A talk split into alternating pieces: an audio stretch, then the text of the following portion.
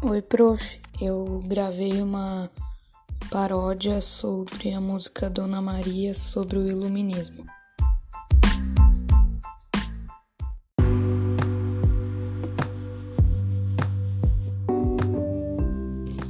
Começaria uma revolução que lhes traria ideias de igualdade e liberdade, esse o pensador principal começaria uma revolução que lhes traria ideias de igualdade e liberdade, o Thaís, seu pensador principal.